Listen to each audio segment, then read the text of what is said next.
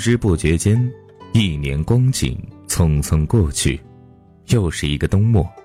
一向气候温和的精灵，竟也纷纷扬扬地飘起了细碎的雪花。一朵朵晶莹剔透的六边形，精灵般跳跃在屋脊廊檐，给庭院铺上一层细腻的银白。想来，应是一个雪后初晴的午后吧。黛玉来到了贾府，他的外祖家。在这里，他遇见了命中注定要与之痴缠一生的人。这个妹妹我曾见过。谁也想不到，这竟是被贾府众人称为“混世魔王”的宝玉见到林妹妹时说的第一句话。而那两弯似蹙非蹙的浓烟眉，也让他从宝玉处得了个平平的表字。寄人篱下的孤女，风流顽固的公子，多像王子和灰姑娘的翻版。在贾府和众姐妹一起度过的日子，应当是快乐的吧？秋天拾些浮诗，冬日扫雪烹茶，何等惬意！然而，美好的岁月也只这几年。纵然宝黛二人纠缠的难舍难分，还是抵不过贾母的一句话：“他与他，终究有缘无分。”亦是一个飘雪的日子，屋内生着暖烘烘的火炉，自小服侍他长大的雪雁也不在身边，唯有情同姐妹的大丫鬟紫鹃。还陪伴着他。偌大的贾府，一边张灯结彩，唢呐齐鸣，一边奇情无比，惹人感伤。终于，在宝钗、宝玉礼成的那一刻，黛玉还完了他转世前的债。我宁愿相信他已回到静谧安详的西方灵河岸边，继续做默默无闻的。绛珠仙草。犹记得《红楼梦》中黛玉的判词：“可叹停机德，堪怜永续才。玉带林中挂，金簪雪中埋。”虽然在这首判词中，宝黛二人不分伯仲，然而我更爱黛玉，这个为情所困的傻女子。世人都道黛玉。之精彩绝艳，一首《葬花吟》迷乱了多少花季少女多愁善感的心。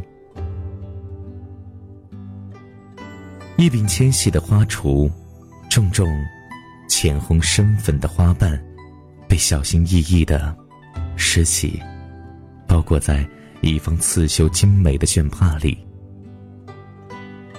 花谢花飞花满天，红消香断。有谁怜？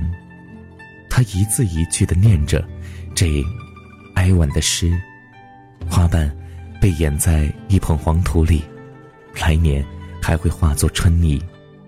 可是自己却始终如那无根浮萍，只能随波逐流。落花飞雨的时节，总是能轻易的勾起他心中的哀思。盈盈双眸中的泪痕，从未褪尽。一经葬花人笑痴，他年葬侬知是谁？黛玉念出这两句诗时，恐怕也未曾想过自己竟会一语成谶。自幼陪伴身边的丫鬟被借去骗宝玉与宝钗完婚，而黛玉。只能孤独的死去。一直都觉得，宝黛之间的爱情是我读过最容易让人泪流的悲剧。烧了诗稿，就能没了执念吗？那情感只会在心里扎根更深，一直向下，向下，以心头的血肉为他成长的养分，一路蜿蜒。以你至灵魂深处，幻化成几世轮回，也无法磨灭的烙印。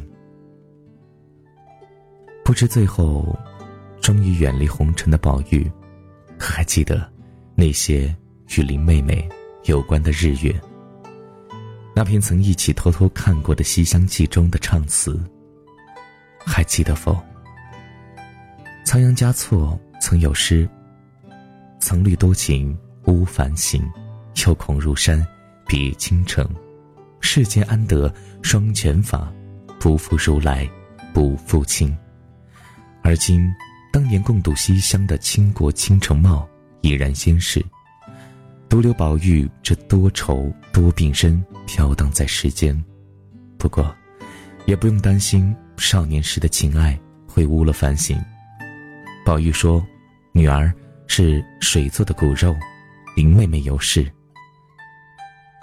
牡丹亭》的唱词也能勾起这么多情人的惆怅，则为你如。花美眷，似水流年。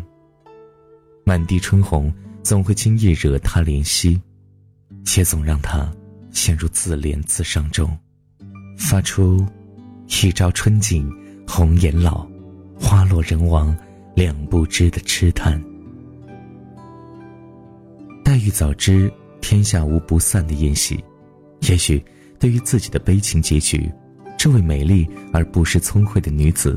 也多多少少的有些预料，而宝玉，他更像一个长不大的孩子，喜欢着黛玉的同时，也奢望着姐姐妹妹们能始终在一处玩耍嬉乐。可纵然知晓青春终散，想必这凄冷的结局，也没有人会预料。流光容易把人抛，红了樱桃，绿了芭蕉。曾经彼此眼中唯一的风光，也会渐渐淡为背景。这位妹妹，我曾经见过的。妹妹眉间若蹙，当得平平二字。妹妹往哪里去啊？怎么又哭了？又是谁得罪你了？妹妹，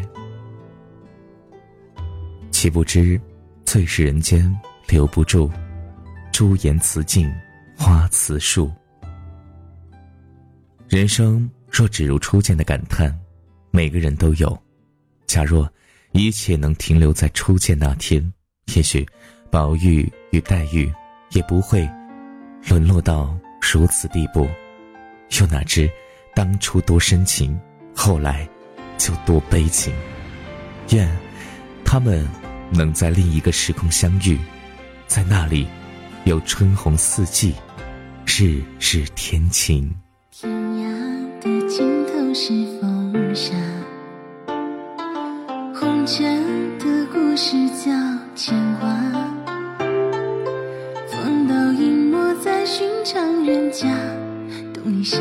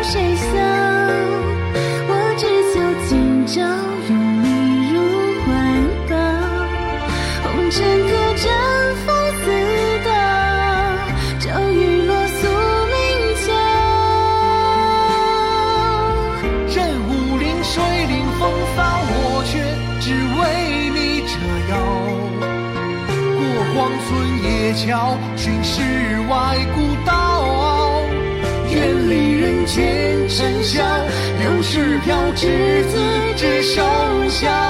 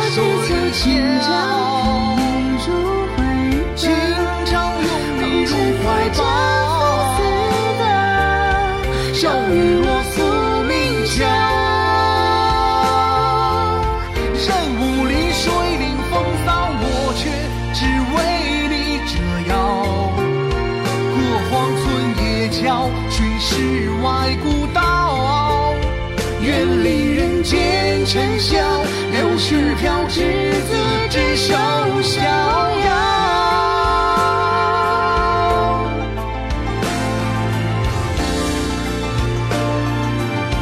任武林水领风骚我却只为你折腰你回眸多娇我泪中带笑酒朝旗风中潇潇剑出鞘